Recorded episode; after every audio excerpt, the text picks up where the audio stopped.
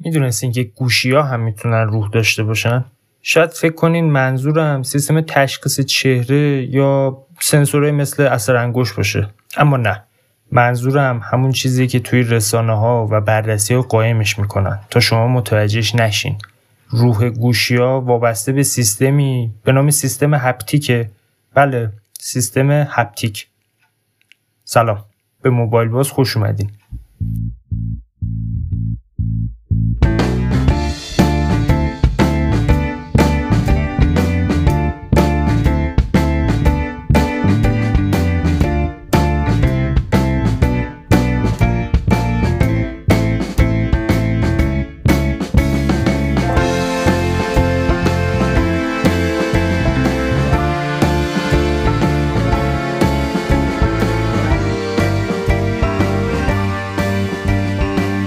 سیستم هپتیک چی هست اصلا؟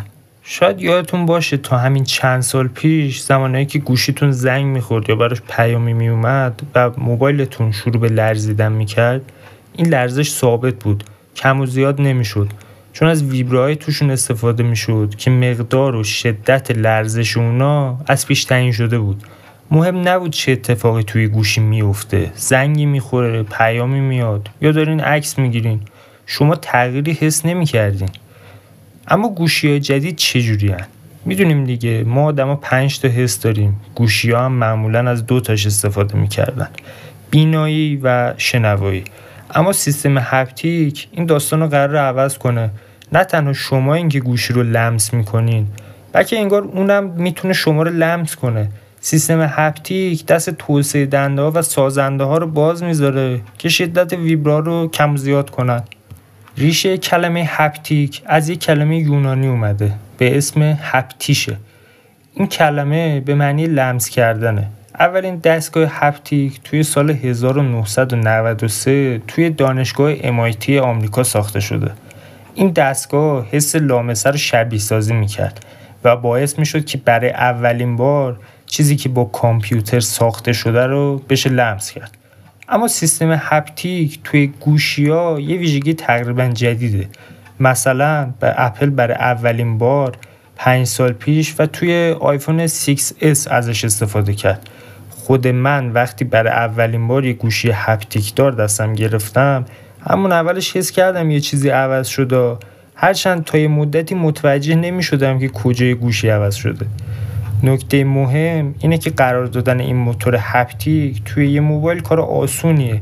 مسئله مهمتر اینه که اون سازنده بتونه موتوره رو دقیق و سریع طراحی کنه. یعنی لحظه شروع و وایسادن این لرزش کاملا دستش باشه. یکی از جاهایی که این سیستم haptic خیلی به کار میاد توی کیبورد گوشی هست.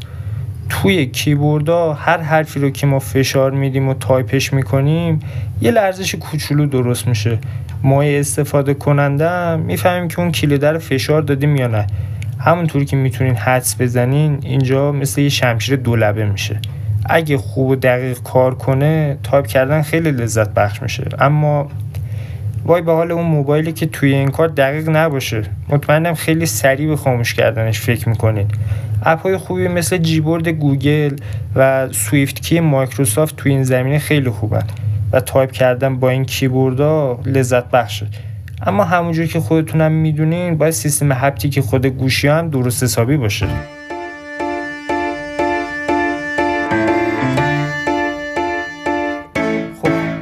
خلاصه‌ای بگیم از چیزی که تا الان گفتیم. گفتیم که سیستم haptic خیلی سیستم مهمیه ولی توی بررسی ها بهش اشاره نمیشه.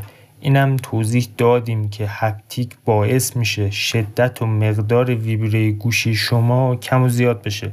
و اینم گفتیم که توی گوشی ها خیلی وقت نیست که از این ویژگی استفاده میشه. خب بریم سراغ ادامش اون اوایل که گوشی های دکمه هنوز رو بورس بودن این ویبره ها خیلی به مردم کمک کرد که کیبوردهای مجازی رو بپذیرن. اما خب بعضی بعد از یه مدت خاموشش می‌کردن. چون فقط ظاهر خوبی داشت و باعث اعصاب خوردیشون می‌شد. اما چرا اعصاب خورد کن بود؟ چون دقیق و سریع کار نمی‌کرد. هر دفعه که سریع و درست کار نمی‌کرد یه جور ضد بود برای استفاده کننده مثل این بود که شما یه پرنده خوش صدا بیاری توی خونه. روز اول شروع کنه به خوندن و صدای خوش و اینا. ولی از روز دوم اون پرنده شروع کنه به ریپ زدن و صداش ناجور بشه. قطعا سعی می‌کنین که از شر این پرنده خلاص شین. خب بگذاریم از این بحث. بریم ببینیم که haptic غیر از دنیای موبایل دیگه توی کجاها استفاده میشه. یه مثال جالب برای شرکت تسلا این شرکت یه لباس ساخته که حرکات بدن رو ضبط می‌کنه. اونو به بدن منتقل می‌کنه و باعث تحریک اعصاب بدن اون شخص میشه. اگرم فیلم Ready Player One استیون اسپیلبرگ رو دیده باشین یادتون هست که توی اون فیلم هم از این مدل لباس استفاده می‌شد. اما فیلم تنها شاخه سرگرمی نیست که این تکنولوژی توش به کار میره. اگه با PS4 یا Xbox One یه بازی تجربه کرده باشین یه بازی رانندگی. متوجه میشین که تصادفاتون هر چقدر شدیدتر باشن کنترلر شما بیشتر و بیشتر میلرزه. اما جایی که این ویژگی از حالت لاکچری و تفریح در میاد توی علم پزشکیه. اونایی که دستشون قطع شده مجبور از دست مصنوعی استفاده کنن. اما بعد از یه مدت اونو دور میندازن و دیگه حاضر نیستن ازش استفاده کنن. چرا؟ چون براشون مثل یه جسم خارجیه. حالا اینجاست که سیستم هپتیک به کار میاد. این اتفاق باعث میشه که حس لامسه به دست اون فرد معلول اضافه بشه. خب تا اینجا گفتیم که هپتیک چیه توی چه صنعتهایی ازش استفاده میشه و باعث میشه که زندگی بهتری برای افراد توانخواه رقم بخوره. اما آینده haptic به کدوم سمت میره؟ الان این سیستم توی ماشین جدیدم پیدا میشه. دو سه سال پیش واژه haptics وارد فرهنگ لغت های معروف هم شده. خیلی پیش بینی می‌کنن که تا پنج سال دیگه صنعت haptic نزدیک به 20 میلیارد دلار ارزش داشته باشه. اما چرا کسی در مورد این ویژگی صحبت نمی‌کنه؟ چرا این موضوع تبدیل به فیل در اتاق شده؟ یه جورایی میشه گفت که دیدنی نیست. وقتی شما توی سایت های نقد و بررسی دنبال گوشی میگردی توجه به چیزای دیگه جلب میشه. مثلا به طراحیش کیفیت صفحش و از این چیزا. پس طبیعیه که کسی در موردش حرف نزنه. چون چیزی که خودتون باید حسش کنید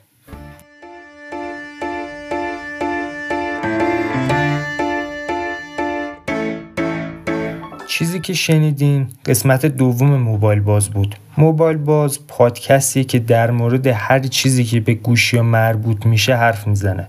خب من اینجا یه نکته ای اضافه بکنم. شاید برای خیلیاتون سوال بشه که بهترین سیستم هپتیک توی چه موبایل استفاده شده.